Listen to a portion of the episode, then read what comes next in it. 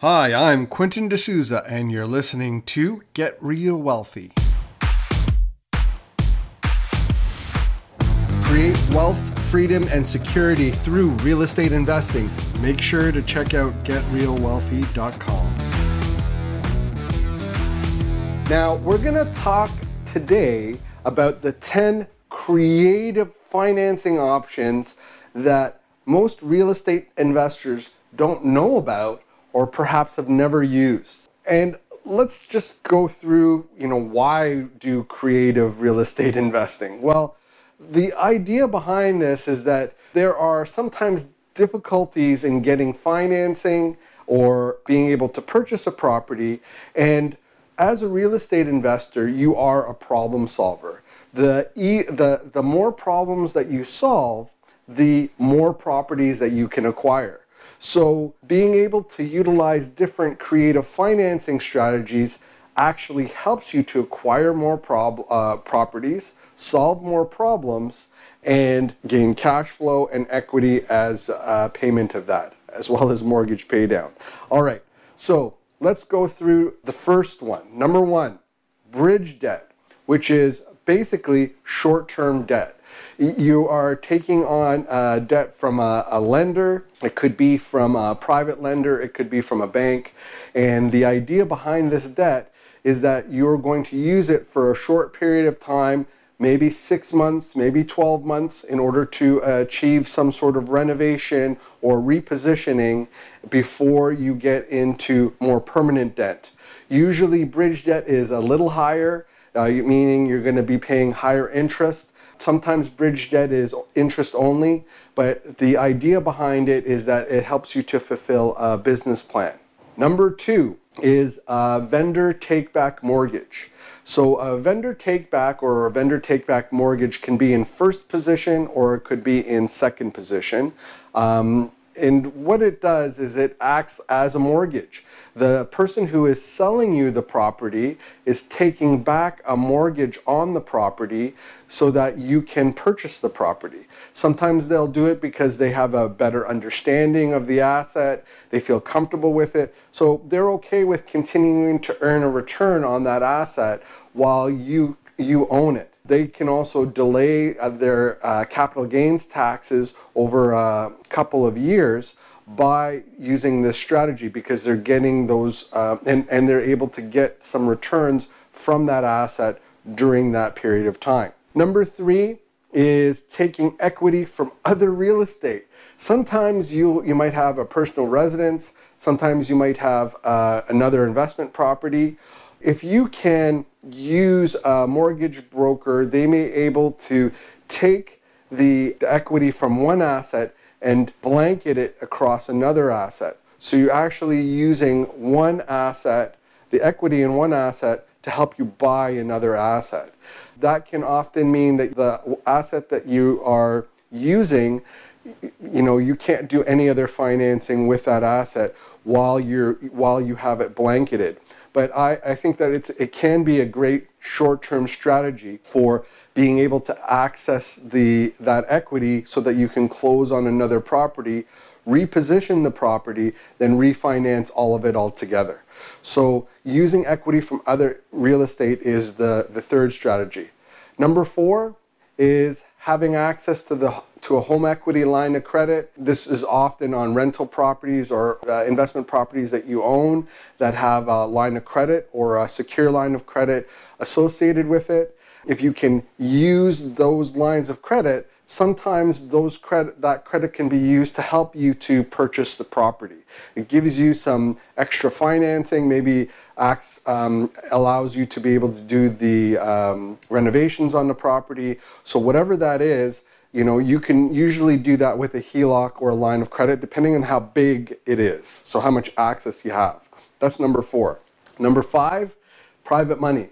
Yeah, there are lots of people out there who are willing to lend you money. Now you have to watch out that there aren't those guys that are gonna, you know, break a finger or break something worse. So private money often can be other real estate investors who are older and perhaps more established they aren't doing the active role anymore, but they have funds in the bank account. Oftentimes, they will lend out funds on a short term basis in order to get some return on their funds. And they would be private, um, private money.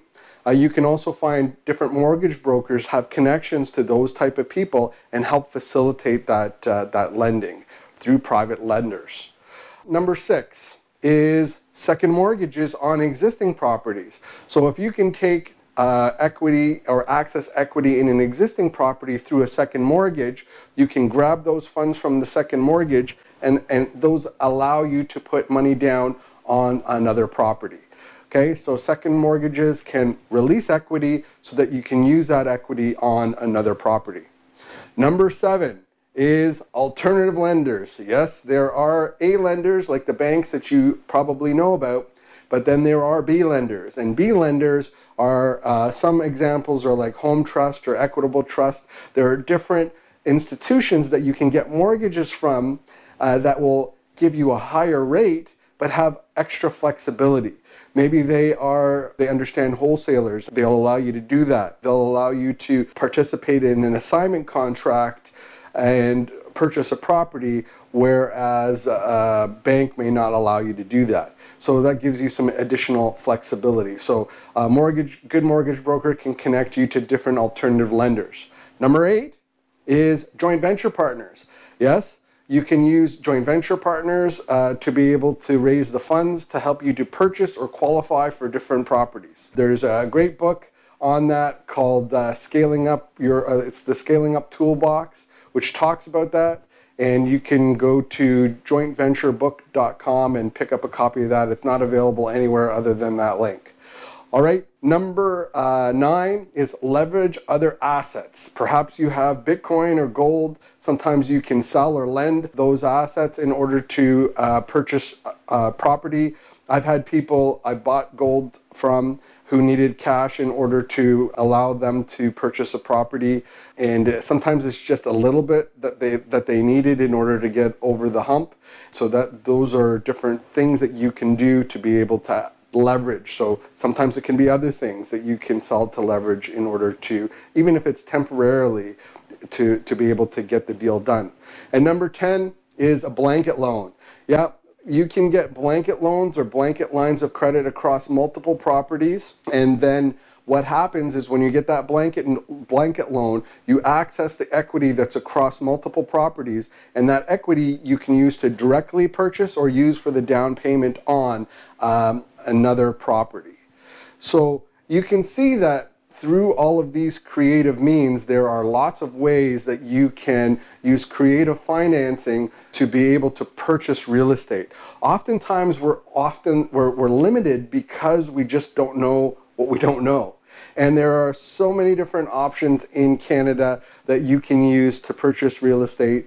And these are just uh, the tip of the iceberg. If you'd like to learn more, you know, you can always take a look at my Instagram at QManREI or uh, on Facebook. I have got the Durham Real Estate Group uh, Facebook group that you could join. And I hope that you continue to experiment and learn about creative options for financing in real estate. It can open up your eyes and allow you to purchase that next property.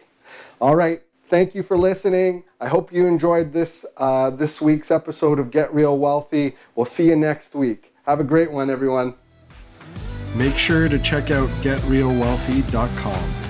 Until next time, I'm Quentin D'Souza. Get out there and take action.